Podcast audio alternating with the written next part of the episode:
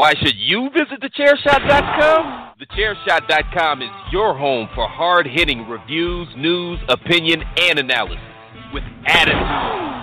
Why? Because you're smarter than the average fan.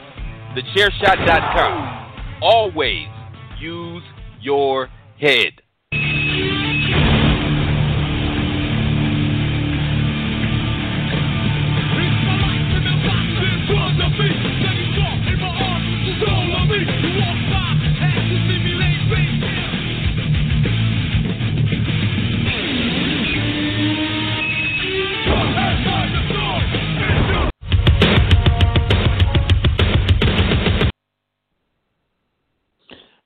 There's a time and a place for us to use our standard openings and intros and everything, but tonight's not one of those nights.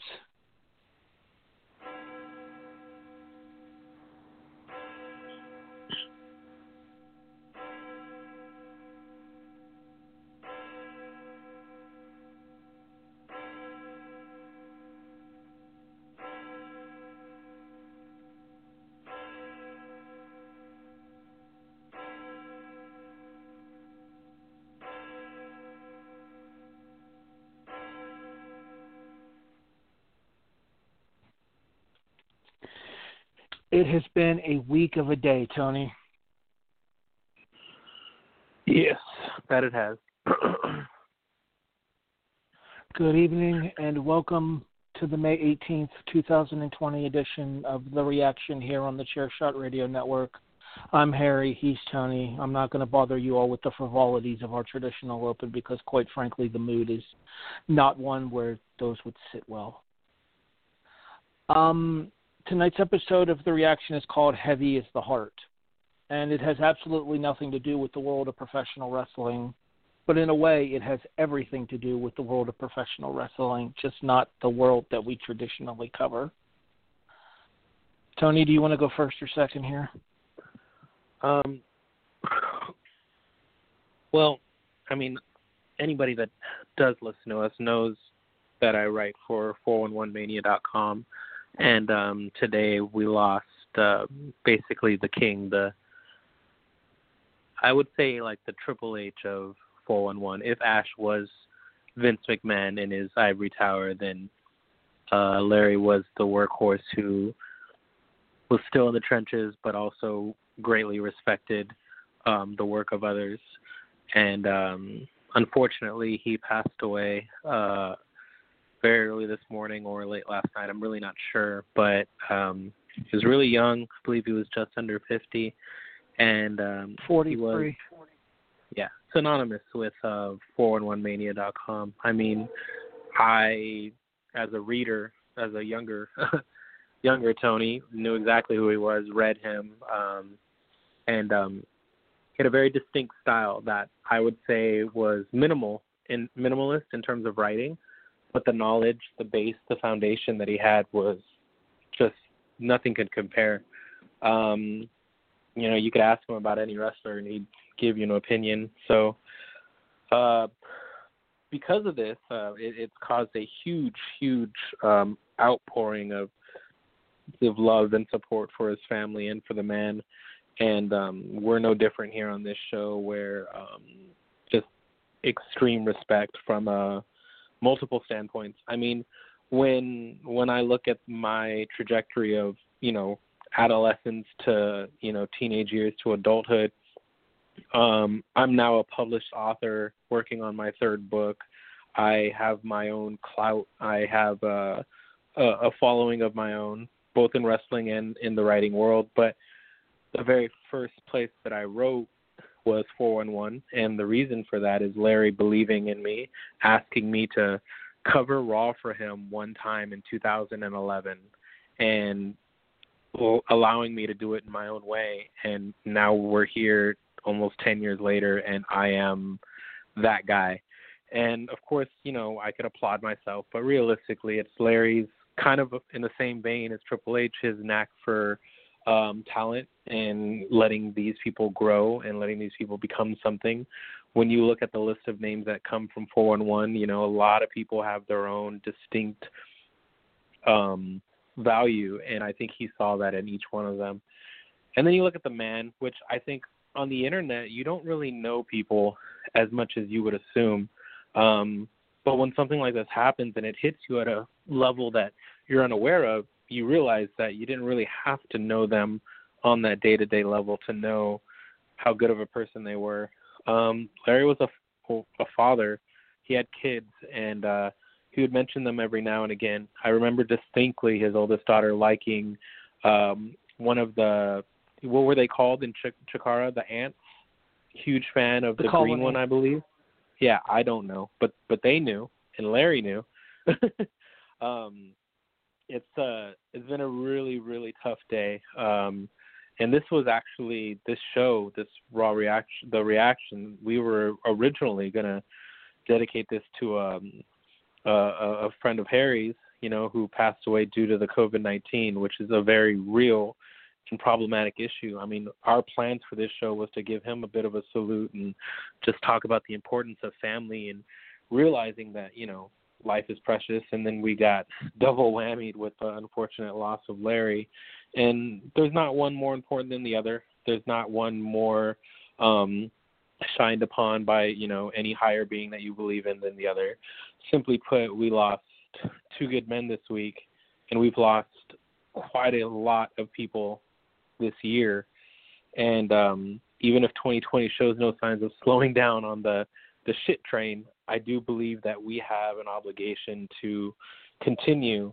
Um, it's very hard to do work, you know, and I liken this. I liken 411 to wrestling to the WWE a lot. I've actually had a mind a mindset of writing a column about it uh, for years, where this brotherhood of fans, um, we're we we show up every week, and we work hard, and through the worst of situations, we're there no matter what. And I really, really felt that tonight in the comment section and while doing the report. Um, I'm not going to stop working. I don't think that Larry would want me to. In fact, I think he would be upset. Um, the dude was a deadline hound. He he would email me frequently with, uh, you know, port or where are my R's or where is this or where that, and no matter what, he would always end it with uh, that image that I put in the raw report of Bane holding up a photo and it's Batman deep throating a penis.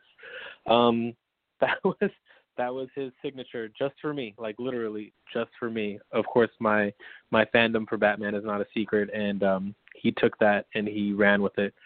Um, this is for his daughters, for his wife, for him. Um, the dude just he supported me at at a point where I didn't even know I was going to be a writer. I had no idea. I was fresh out of high school, working in real estate, had n- never put a pen to paper, and um, 411 was really the the start that I does I don't think gets enough credit because not enough people in my circle know fully what it is. Everybody knows I have to watch wrestling on Monday. They have no idea why. And when I explain it to them, I mean, Harry, listen to it this way oh, I type word for word what's happening on TV so people who don't see it get to read it. That just sounds asinine. that sounds incredibly dumb. But it's what I've done almost every Monday for almost 10 years. And it's for Larry, it's for 411mania.com. The family got a lot smaller today, but I think it also got a lot closer. And um I think it would be a disservice to him if I didn't talk about Raw in the truly uh, scathing and hateful of Corbin fashion that him and I both were known and loved and sometimes hated for. I started going to 411 Mania in 2001 when I was a teenager in high school. I would spend the better part of my days reading articles from the guys on the site like JD Dunn and Scott Keith and as the years progressed, those names faded away from the site. Scott moved on to his own thing. JD stopped writing altogether, and new people took their places. Guys like Matt Peddycord, guys like Arnold Furious, guys like the man who did the Raw report before you did, Rob McNew. One of the constants that became a regular occurrence, though, when I started going to 411 more regularly as an adult, was the byline under the title of Larry Csonka. And to be frank, I thought it was a rip. I thought it was a work because I knew of the football player of the same name. I thought it was somebody assuming a pseudonym, a Dolphins fan perhaps, assuming a pseudonym in order to be able to write anonymously online. Until I got to meet Larry the person, talk to Larry the person through various forms. Larry was a lot of things, but a gimmick wasn't one of them. Genuine, hardcore wrestling fan. Didn't matter the kind of wrestling. If he could write about a wrestling show, he would write about that some bitch and he would do it justice. We were talking about this before we started on air tonight, Tony, and I said to you, it was about 11:15 and I said to you, this would be about the time that I would pull up Larry's Raw report on the tablet in order to make sure I didn't miss anything while we were doing our show discussion tonight. Because his work ethic was that strong when it came to the product on a week in and week out basis. He prided himself on not missing anything, and his work showed just how much he cared about the product, even if the product was driving him crazy. I personally never had the honor to meet him I won't sit here and claim that I know him. I know people who have had a lot more interactions with him than I have, my co host included. But as a fan, I felt like I knew him. And that's a connection that's really hard to explain. I said in my Facebook post before we started tonight that it's been a week of a day because I, I wonder do we realize the effect, the long term effect that the loss of Larry Csonka on the IWC is going to have here? And I don't think we do yet but unfortunately, I think we will. This is a man who took his craft very seriously and was the fucking best at it. My thoughts go out to his wife, Christy, and his daughters. And my appreciation goes out to Larry for all the years of entertainment that he provided.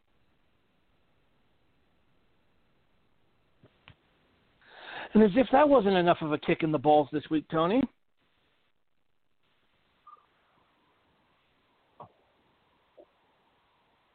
Yeah. Longtime list longtime listeners of the show know that for years I've done play by play commentary for a couple of local wrestling companies. Nine years. I just recently announced that I was stepping away back in April, that I would not be doing commentary anymore just because it was getting to the point where I didn't feel like I had the same passion for it that I did when I was younger, and I didn't want to do a disservice to the men and women that were in the ring busting their asses for everybody. But one of the very first things I can remember about one of my first nights in wrestling when I started with a new company, this is a company that I had not been with before. I was talking to people and getting information about them and stuff. And Steve Fish, who used to wrestle with Stevie Edwards locally,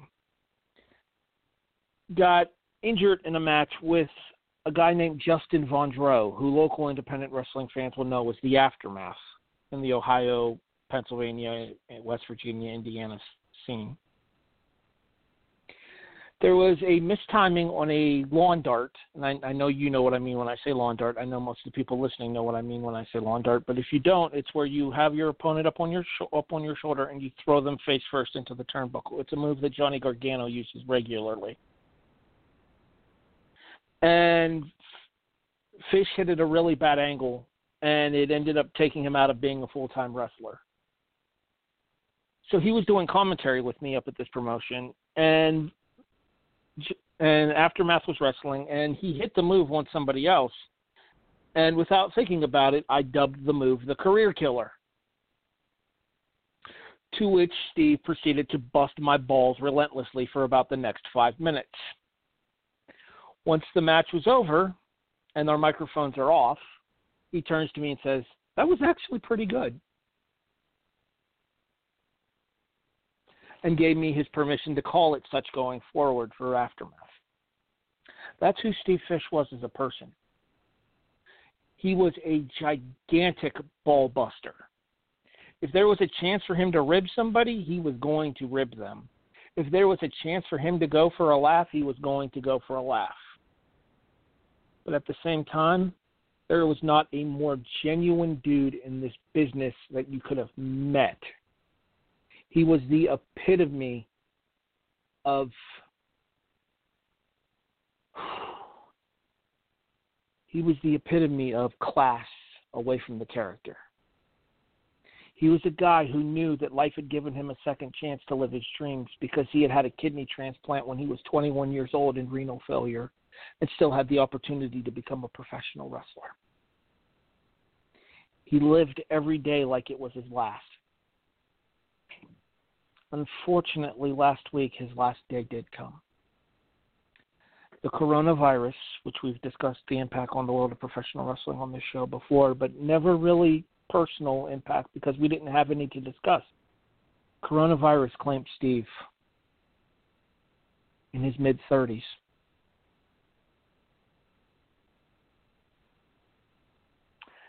Do me a favor, everybody listening. If it's your friends, if it's your family, if it's your associates, it really doesn't matter. Will you care about that you care about them. Because the death of Steve Fish has been sitting on my head for the better part of this last week. And I hope Steve knew just how much he helped a young up and coming kid how much he helped a young punk broadcaster trying to get his foot in the door. I hope he realizes how much he helped other people too. Steve DJ Fish.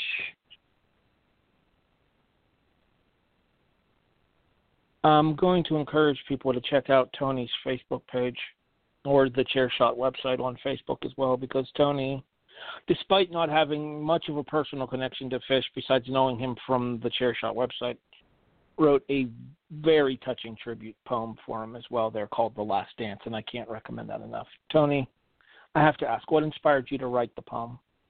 You know, the with everything that's been going on previous to any death that's happened in the last week, um, there's this there's this unspeakable, unbroken bond that happens when you go to an indie show where everyone smells and everyone is sweating and there's no AC and the the wrestling mat is like yellowed and some of the trunks have tags falling off and um at the end of the day no one gives a shit about any of that.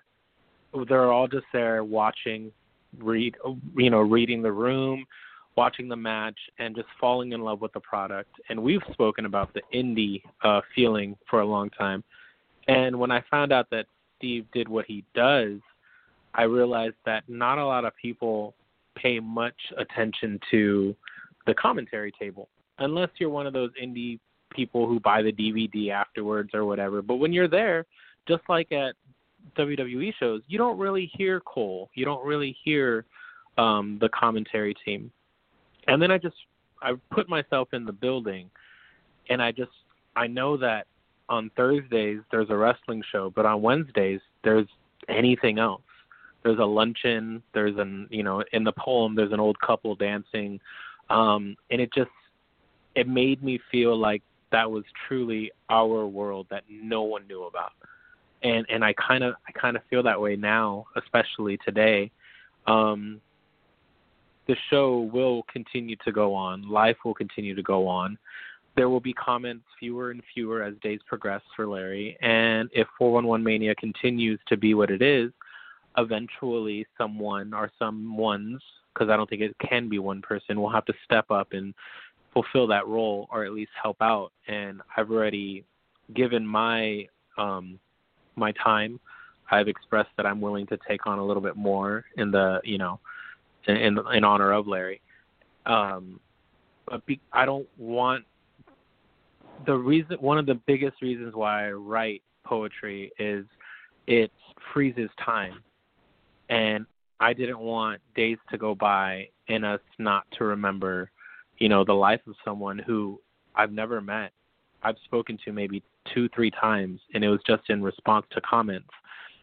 And yet, they've touched people or we have touched them. Um, you know, this wrestling podcast, even if we have two people that listen to us, we've touched those two people.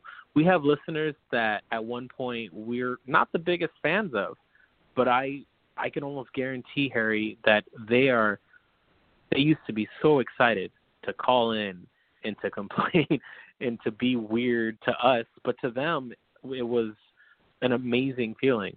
And I just hope that Steve and Larry both are aware that even in this little room where we're all living our own little secret of wrestling fandom, we paused for a minute to look at them and appreciate their life. And um that's kind of what pushed me and compelled me to do it is the ability to freeze time is not something that everybody has. And I think that as a writer, um, you have that power and I would be remiss if I didn't use it properly.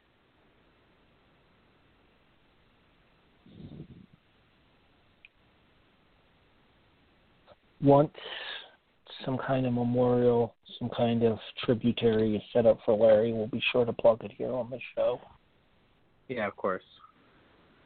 Um, for those interested, for those that maybe knew Steve from the from the Chair Shot website, for those who knew Steve from Facebook and his other endeavors, be him as wrestler, commentator, or as a DJ, which was his actual day to day job. Full time DJ, weddings, nightclubs, everything like that. He owned his own entertainment company. There is a GoFundMe there that you can find by searching for Fish Fought on GoFundMe. And what I'll do is I'll try to try to find the link for the GoFundMe and add it to the show description so that way you guys can if you feel compelled to do so or if you're able to do so. By all means, this is not me saying you have to do this. It's if you feel compelled to do so. A donation for the family in order to help with his final expenses once the opportunity comes to lay him to rest. Same with Larry as well. Once we have the ability to pass along any kind of information in regards to making potential donations to the family, to his wife, to his two daughters, in order to help with the final expenses for Larry. I'm sure we'll be passing that along here on the show as well. Yeah. God. I mean, Kevin Owens tweeted about Larry, okay? So that's how big of a deal Larry was. Ke- Kevin Owens, Austin Aries, Chris Jericho. Court Bauer, Chris Jericho, TNA Impact from the actual Impact Wrestling account, stating that while they may not have always agreed with Larry, at least he was fair. That is a that is a real tweet that Impact Wrestling sent out. yeah, I saw it. Well, in true fashion, in what I believe Larry would want me to do, I did the Raw report. Um, if they want me for Friday to cover SmackDown for them, I will for the foreseeable future. Um, I'm gonna kind of wait and see what the higher ups want to do, but um, after today, I I really want to push to bring a couple of the Larry staples back to the site. Um, so I'll be working on that as well. But as far as tonight goes, um, we are going to keep it a little short. I know that Harry wants to talk about Money in the Bank and um, Becky Lynch, and I know that we got a little bit of Raw to cover. So I figured I'd start by um, noticing this heavy feeling as soon as we're all started today.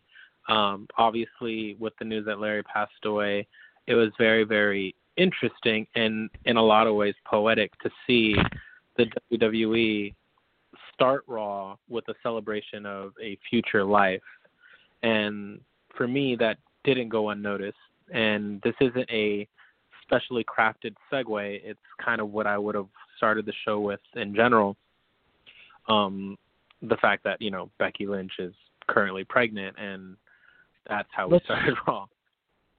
you know, let's kind of go ahead and go right into the Becky Lynch thing here because there is a there is a symbolism in the connection of life and death, and even with regards to the world of professional wrestling as well here.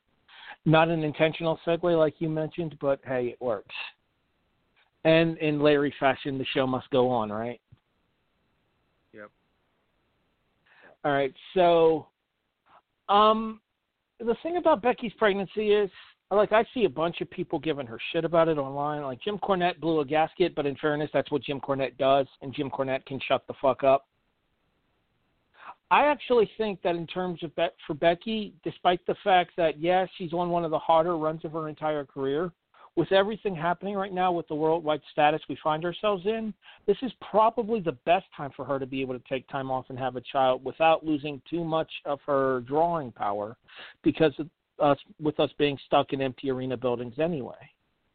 I think that this is an opportunity for Becky to take the time off that she's going to need to take off in order to have the child and recover from having the child and come back and absolutely blow the roof off of the building when she finally does make her in arena return in order to wrestle once again. Because I do think that Becky's the kind of person that's going to want to wrestle again despite becoming a mother. Now, can I say that for sure? Absolutely not. I don't know Becky as a person. I don't know her as I don't know I only know her as Becky Lynch or Rebecca Knox before that.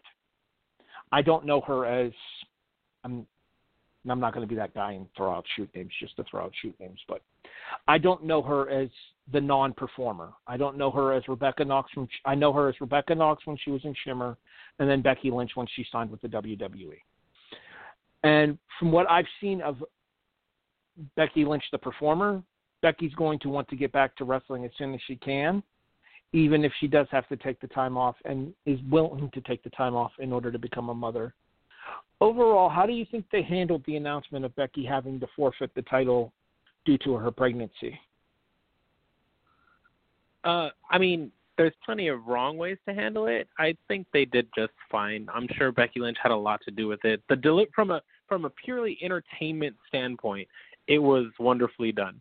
Um, it was a long drawn out. You weren't sure what was going on. She was in tears. You thought you were going to get another retirement speech that would have just broken our heart, would have broken my heart. It would have been very, very sad. Anytime a wrestler has to retire, it's sad. So um, it wasn't even a swerve as much as it was, I'm going to go have a baby. And those tears that you saw, those were not sad tears. I know some people were saying they were, she was sad, and they weren't happy tears. They were they were just tears, man. They were just an immediate reaction to news and realization that your entire life is going to change. Um, I can't speculate whether she'd go, you know, she'd come back to wrestling or not. And regardless of which one she does, I she has every right to do um, that choice. Uh, this kid is going to be amazing. I mean, this is going to be a star athlete. I'm pretty sure um, yeah, we're gonna have another kid, another wrestler in about 20 years uh, coming down to the WWE. But no, realistically, super proud, super happy for Becky and Seth Rollins. They look incredibly happy. I'm not going to make any assumptions about anything about her return, about how she felt about it, about you know, it's just one of those moments where you know, in this world and what we're going through right now, it was really really nice to see. And a lot of people think the WWE are trying to take full advantage of it. I think they're happy about one of their family members being pregnant. They're not exploiting it. They're not trying to make money out of it. They're you know well, they're a, a little. Hold on. They're they're hold on. They're proud and they're happy. And in true WWE fashion, if a story can come out of it, then they're going to do it. And if this causes Seth to have what he called a revelation, then there, I find that completely innocent, and there's nothing wrong with that. I was referring more to the fact that they're trying to make a little bit off of it. Did you see the newest Becky Lynch shirts in WWE shop? Well, think about merchandise sales and think about what they go to. Think about why that is. I mean, that's that's a cash oh. cow for Becky more than it is WWE. And this chick's oh, no, about to be I'm out the job. Sorry about that. I didn't mean to interrupt you there, but no, I'm not disagreeing with that. And Becky actually went on Twitter and mentioned that, saying that, yeah, normally I'd complain about this, but Mama needs money for formula. Yeah. So, like, I understand where they're coming from, and I get it. And I'm sure that there's going to be a lot of people that are going to be wanting to support Becky by buying the whole the mom or the Ma T-shirts that they're selling on on shop WWE right now. So, like, I'm not opposed to it. I'm just saying that there is an opportunity to line their pockets with Becky still a little bit here because even if Becky is getting the majority of the proceeds from these shirts or whatever, the WWE is definitely getting their cut as well. Mm. True. So we talked about the potential clusterfuckality of the Money in the Bank match, and we didn't have a show last week due to the fact that I got pretty badly sick last Monday night. I wanted to ask you how you thought the two Money in the Bank ladder matches ended up coming off with them being contested inside of the WWE's corporate headquarters up in Stamford. Came off exactly as I thought it was going to come off. Kind of cheesy, not all that interesting. Um, I think the best thing that came out of it was that Otis won the um, Money in the Bank. I have been a huge proponent of the Money in the Bank winner being a relatively obscure choice as opposed to someone who's already established and well built. Um, I did not like the follow up. I think that Otis is very, very quickly becoming a caricature of Otis. I think if he toned it down just a little, you know, he can go into that upper echelon of, of talent. Um, but as far as Money in the Bank itself, just not. It was. It didn't upset me, and it didn't offend me. It just was kind of. Eh. I, I didn't. I could have done without it. I had mixed feelings about the matches. One, uh, the short runtime of the pay per view was something that really threw me off, and the the fact that the main card only ran like two hours and twenty four minutes.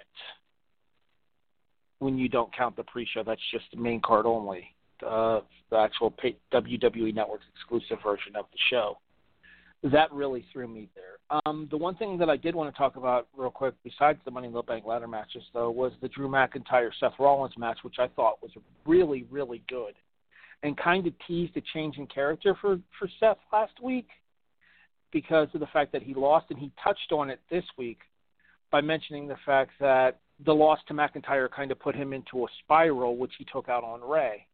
But Rey helped him see that there was still opportunity at the end of the tunnel. So he thanked Rey tonight on Raw before finding a new disciple to align himself with because apparently the authors of pain can't stay healthy. Let's first of all touch on McIntyre Rollins. What did you think of the title match at Money in the Bank? Um, yeah, solid ass match for sure. And uh, let's not get it twisted. He didn't thank Rey. He told Rey, "You're welcome." So Rey has to thank him. um, no, that was um, it was an amazing match. I mean, kind of expected it to, but um, just because you expect the match to be good and it's good doesn't mean you can't give it some applause. I think they did great. Or as, or as Big E would tell Kofi, get your flowers. Mhm. Um, what did you think about the angle to write off Rey last week with uh, Seth using the ring steps to go after Rey's eye? I actually thought it was one of those really cool old school angles. I I enjoyed it personally. I thought it was really well done it's the kind of um, it's that kind of aggression you don't really see much anymore. And with them having the ability to be in a little bit more of an intimate setting because everything's so zoomed in with them zoomed in with them focusing on only the ring and not having to worry about fans at ringside, it's one of those things that comes off especially well right now because you have the ability to have the camera be like right there as Seth is trying to drive Rey's eye into the ring steps.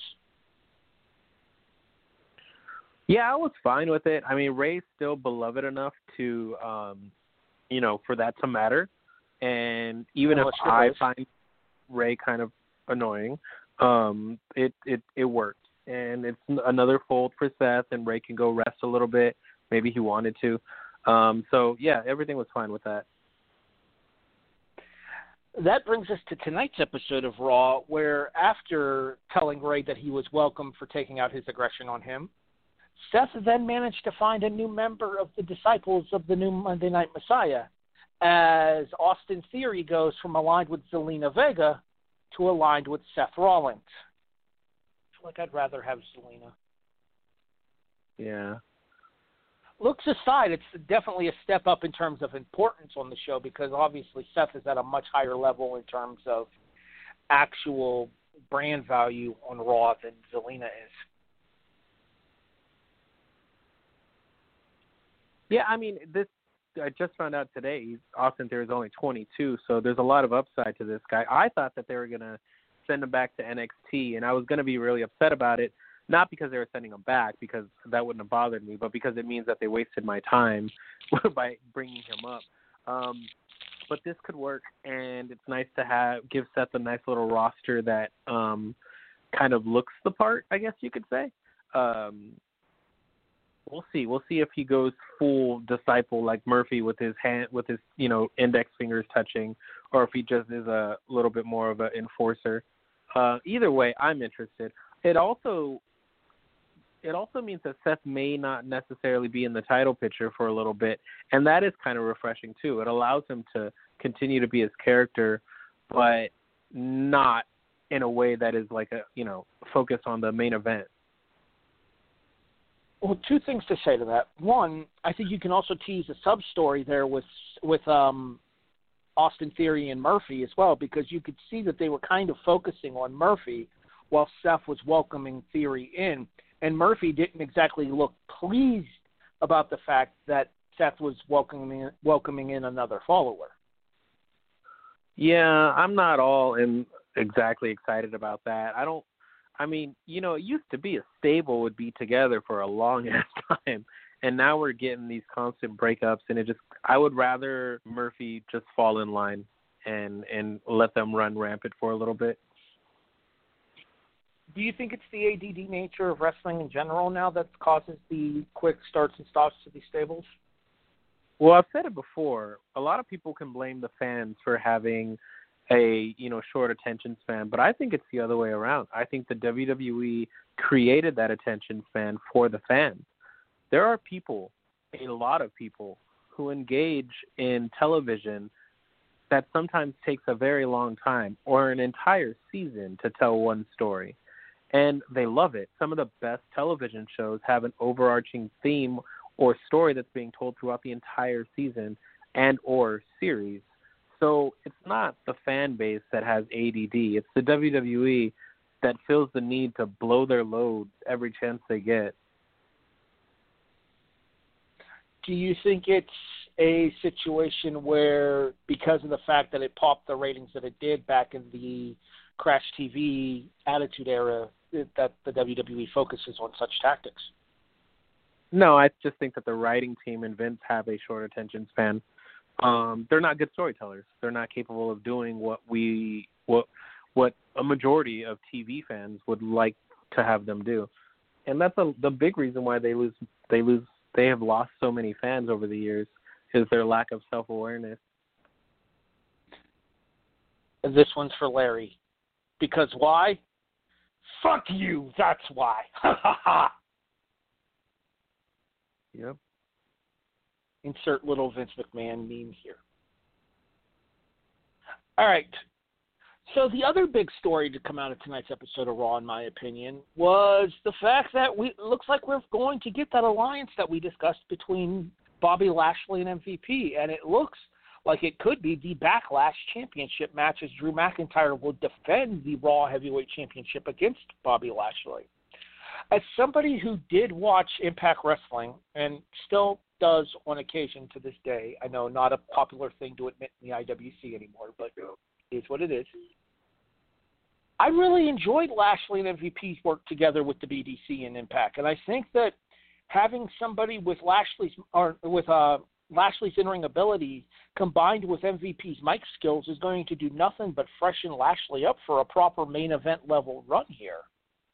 I'm really looking forward to seeing what Lashley and MVP can put together co- as a coherent duo, as well as seeing the opportunity for Lashley to finally have something that he can sink his teeth into that isn't feuding with R-Truth and his demented sidekick persona.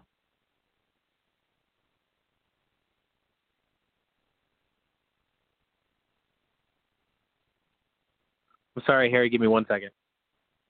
Okay, Tony needs a quick second, so We'll give Tony a second here, and I'll talk about a couple other things. A few other things from tonight's episode of Raw. I don't know why we're teasing the breakup for the Iconics because it makes zero fucking sense to me. They literally just came back last week, and you're already teasing breaking them up. It, there's no point to it. There's no reason for it. The Iconics are probably the most consistent tag team in the women's division. I know that's not saying much, but they are, unless you count Bayley and Sasha as a tag team, which technically you could, but they're more focused on the SmackDown Women's title right now. Um, other news and notes from tonight's episode of Raw: Apollo Crews is back, and Apollo actually looked pretty good in the match against in the tag match against Andrade and Austin Theory tonight. or not Andrade, against Angel Garza and Austin Theory tonight, which led to the breakup of Garza, Andrade, and Theory that we talked about a little bit earlier. So it appears. Um, let me okay let me cover everything you mentioned. um, right. MVP and Lashley, amazing pairing, love it. MVP did more for Lashley by clapping at the top of the stage than R-Truth's dumb Pretty Ricky skit and calling the full Nelson of The Simpsons, whatever. Truth is great. I love him, but you have to take him in moderation. Okay, he's like he's like a bad drug. Like if there's too much, he has gonna a hurt. shelf life. Yeah, for sure. Um, so, anyways, uh, there's that, and then, um, well, so so the reason why I had to go on a brief hold, a friend of mine called me um, and found out that I have a wrestling podcast, and asked me to talk about the fact that the WWE title belts have Velcro on them. So I told them maybe one, maybe one episode, Harry and I will. But but anyways, that that was why I was interrupted, just to hear that bullshit. Secondly, I'd say that Um, feels like an Ornelas comment, but he's actually called into the show before. So. yeah, yeah. Well, it wasn't him, but yeah, they did just found out I was doing a, a podcast. So, anyways, um, as far as um, Apollo, um, his promo did a lot for him as well. He seemed incredibly natural, um, no Mhm. handcuffs, was a lot more fresh and refreshing. And um, I think that that did great. The match, the only reason why he stood out in the match is because it was incredibly short, and they let him do his moves in like a, a fast forward fashion, basically. Eventually, he's going to have to have a longer match, and that's going to, you know, that's going to be the, the the big test. He's proven that he can go in long matches in other companies. He's had a couple of really good matches down in NXT back before he got called up to the main roster that were of that 10, 12, 14 minute television range that frankly showcased his athletic abilities without taking too much away from his persona. I do think that I agree with you though that the tel- the backstage segment that he had, the interview he had with Charlie, did a lot for him in a positive connotation this time rather than in a negative light, which is what we traditionally see from Apollo's interviews Yeah, he was, it able to come off he was able to come off natural and not stilted like he traditionally does. The interaction that he had with Zelina came off very natural. It wasn't like it it, it didn't feel force scripted, you know what I mean? I mean, it, it probably was scripted to a degree, but I think that they were allowed to kind of like riff on it a little bit and allow their own personas to shine there. The talk was that they were going to turn Apollo Apollo heel, but it looks like that may have been changed here. And if that is being changed here, I think I'm okay with it because if he's able to show this level of charisma going forward, if he's able to show something de- resembling character development going forward, I don't think you need to change him because we have a, we don't have a ton of uh, of mid card to main event level baby faces on Monday Night Raw as it is already. Yeah, well, I mean, I will not go and say that they changed their mind because I've never once tried to assume that I know what they're doing. Um, but I will say that Apollo, heel or I face, said if. is um, you know, is is is gonna is slowly but surely proving everybody wrong. All right. One other thing that I talked about while you stepped away that I wanted to get your thoughts on is the teasing of the breakup of the Iconics tonight. Is that what that was? Billie slapped Peyton in the face. I mean, I just thought it was foreplay. Um, I don't care about them. I their match into- was was not good. Turning into a CZW pay per view promo.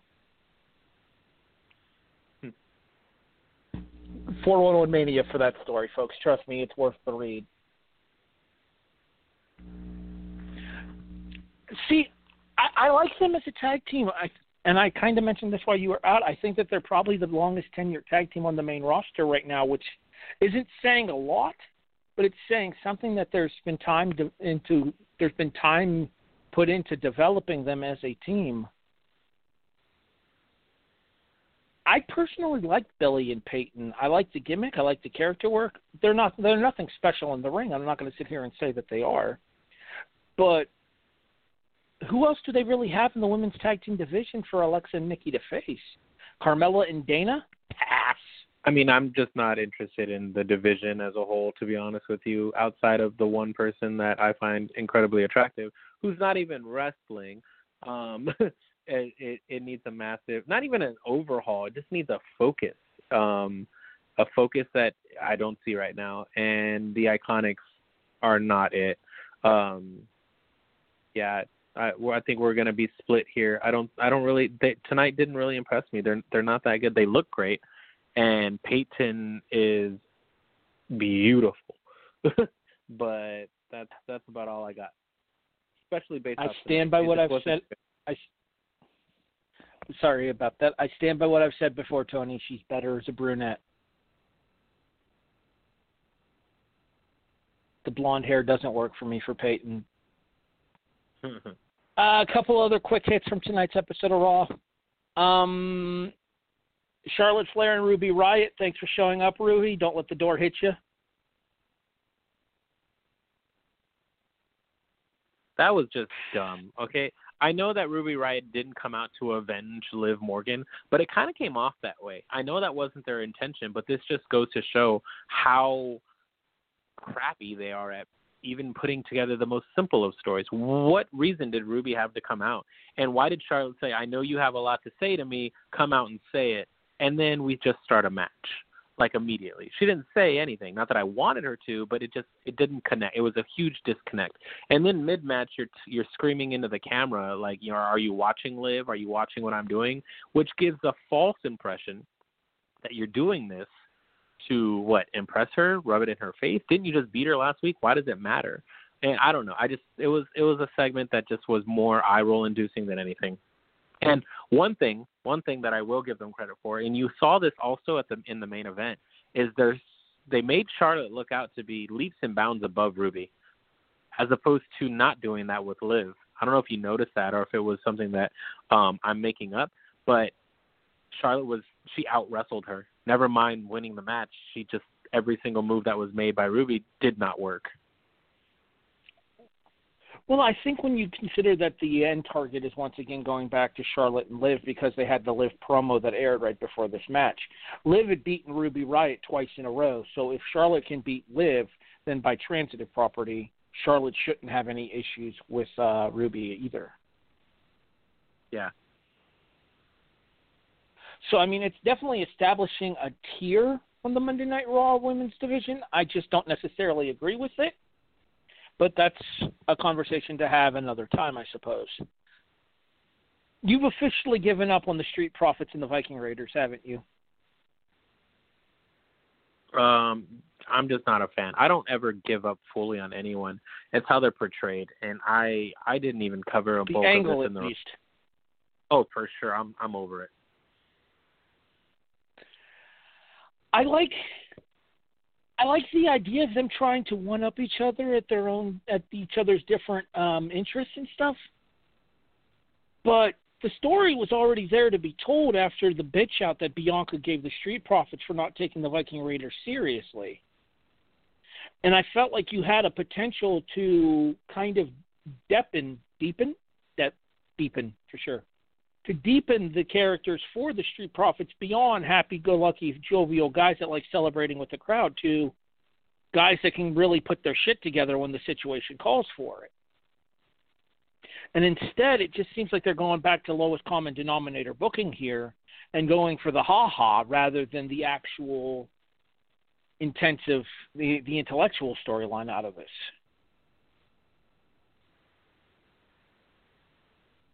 I just there's ugh, there's not enough time for me to talk about all the things that are wrong here. The one good quality that I think they're attempting to get out of this is to give the Viking Raiders a personality. But when you stifle them with a gimmick that is relatively archaic, you have to have a personality that either melds with it or there's a reason why they are being this way. Something even as trivial as when they hear that bell ring, they are Vikings. Or you know, I don't need Michael Cole explaining to me the Viking lore. I want these people to be people, and I think that's what they're trying to do.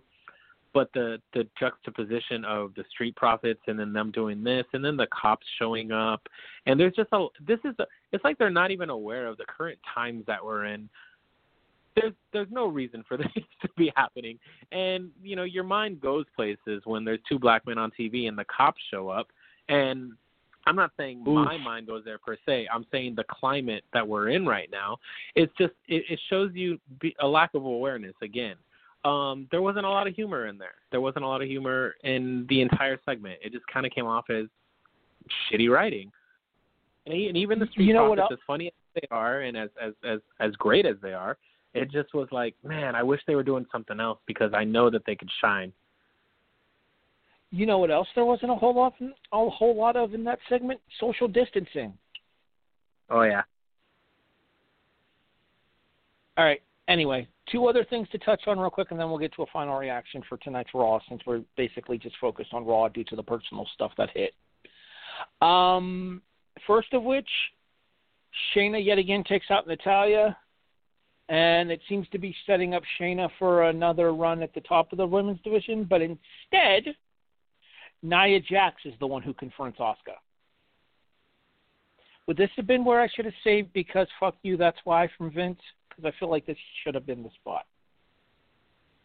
I mean, someone's got to wrestle her, so I guess Oscar, you know, can do that. But just uh, still not a fan, not interested. Again, in the women's division, uh, in Nia Jax especially, um, and just you know, from the layout, from uh, the uh, um, her being super close to them in the backstage area, but supposed to be sneaking. It, everything just looked hokey. I don't know. But anyway, I mean, uh, to be fair, I don't Yeah. think she does anything sneakily. well, Anyways, continue. I don't have much to say about it. I'm not. If this is the next program, then that's fine. But They appear to be teasing a, a heel turn for Natalya. Do you care? Nope. Didn't think so.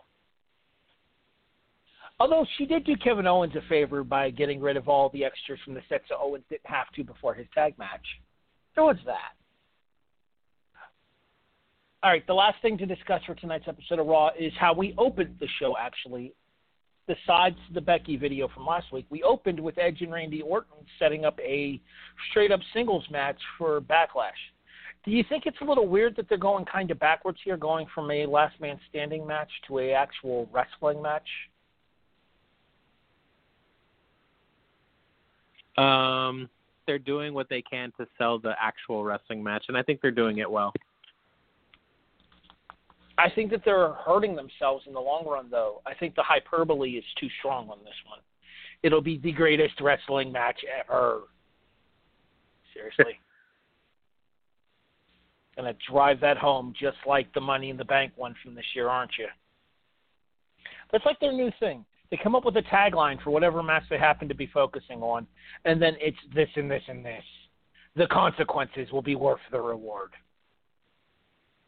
And tell that to Aleister Black, who got thrown off a fucking building.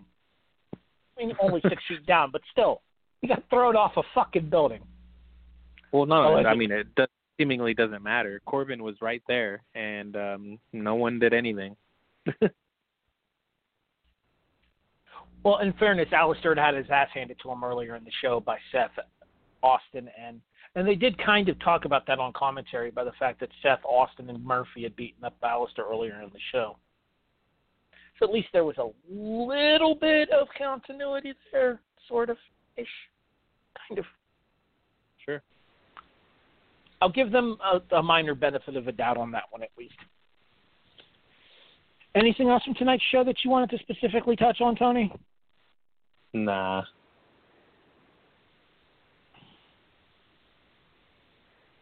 Final reaction for tonight's episode of Raw. Uh, favorite match or moment? Um, the main event was actually, you know what? There is something I want to say. Um, Corbin played his part incredibly well tonight. Uh, like I mentioned with Charlotte, one thing that they're doing, and I don't know if it's um, just overall, but it was definitely noticed tonight, is that the champions are wrestling like champions.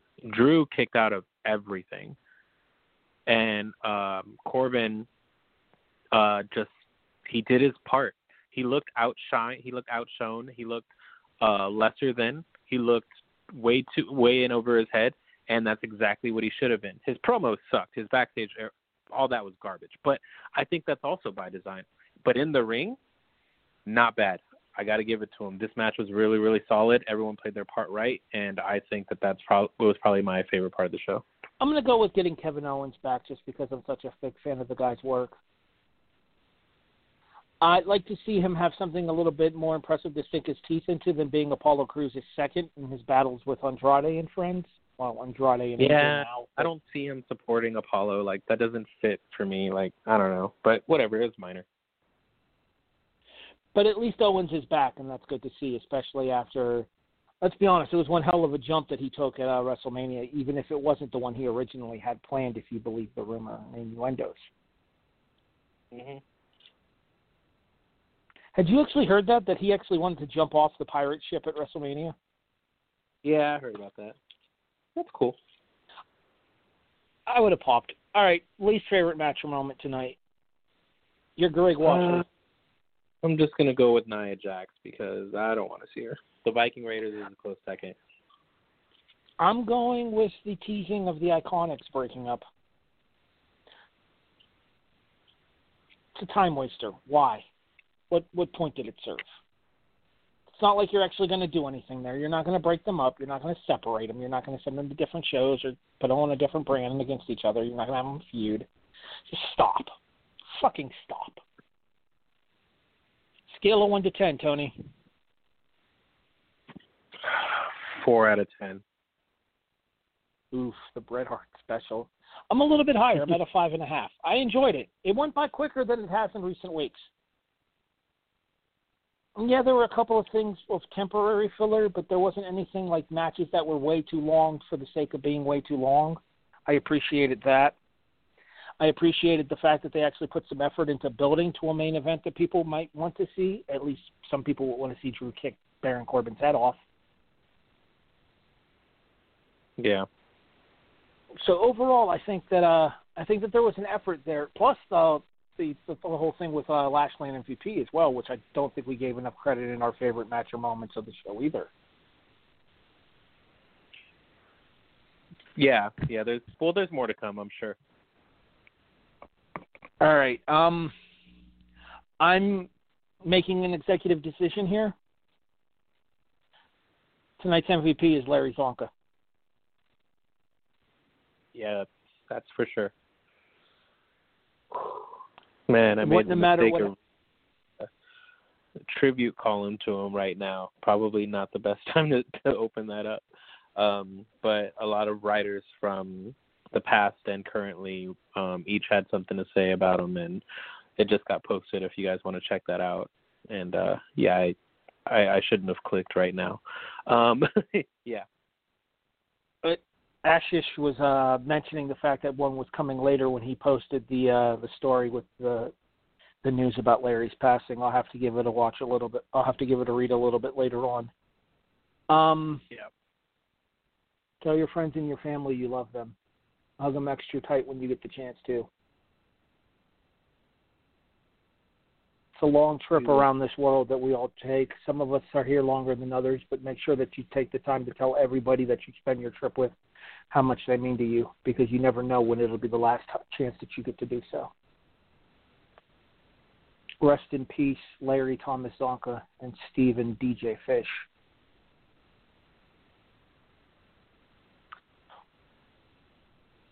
I Yeah. I was gonna I was gonna plug our stuff, but it doesn't feel appropriate to do so right now, Tony. It's fine. We'll be here next week. Um, doing it for Larry, doing it for Steve, doing it for the fans, and of course, selfishly doing it for us. I think for the first time in numerous years, I will not end this with a deuces bitches, but with a rest in peace to Larry. Thanks for listening to this week's episode of The Reaction, everybody. We'll talk to you guys next Monday night here on the Chairshot Radio Network. Bye.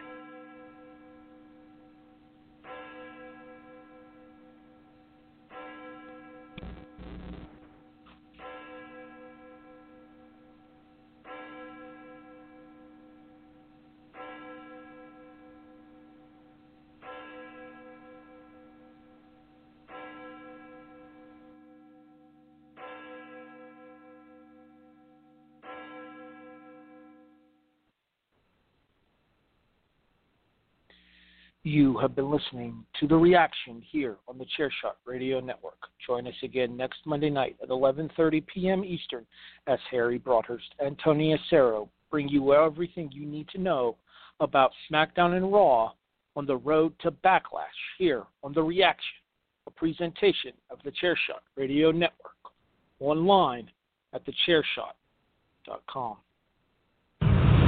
Thechairshot.com. Always use your head.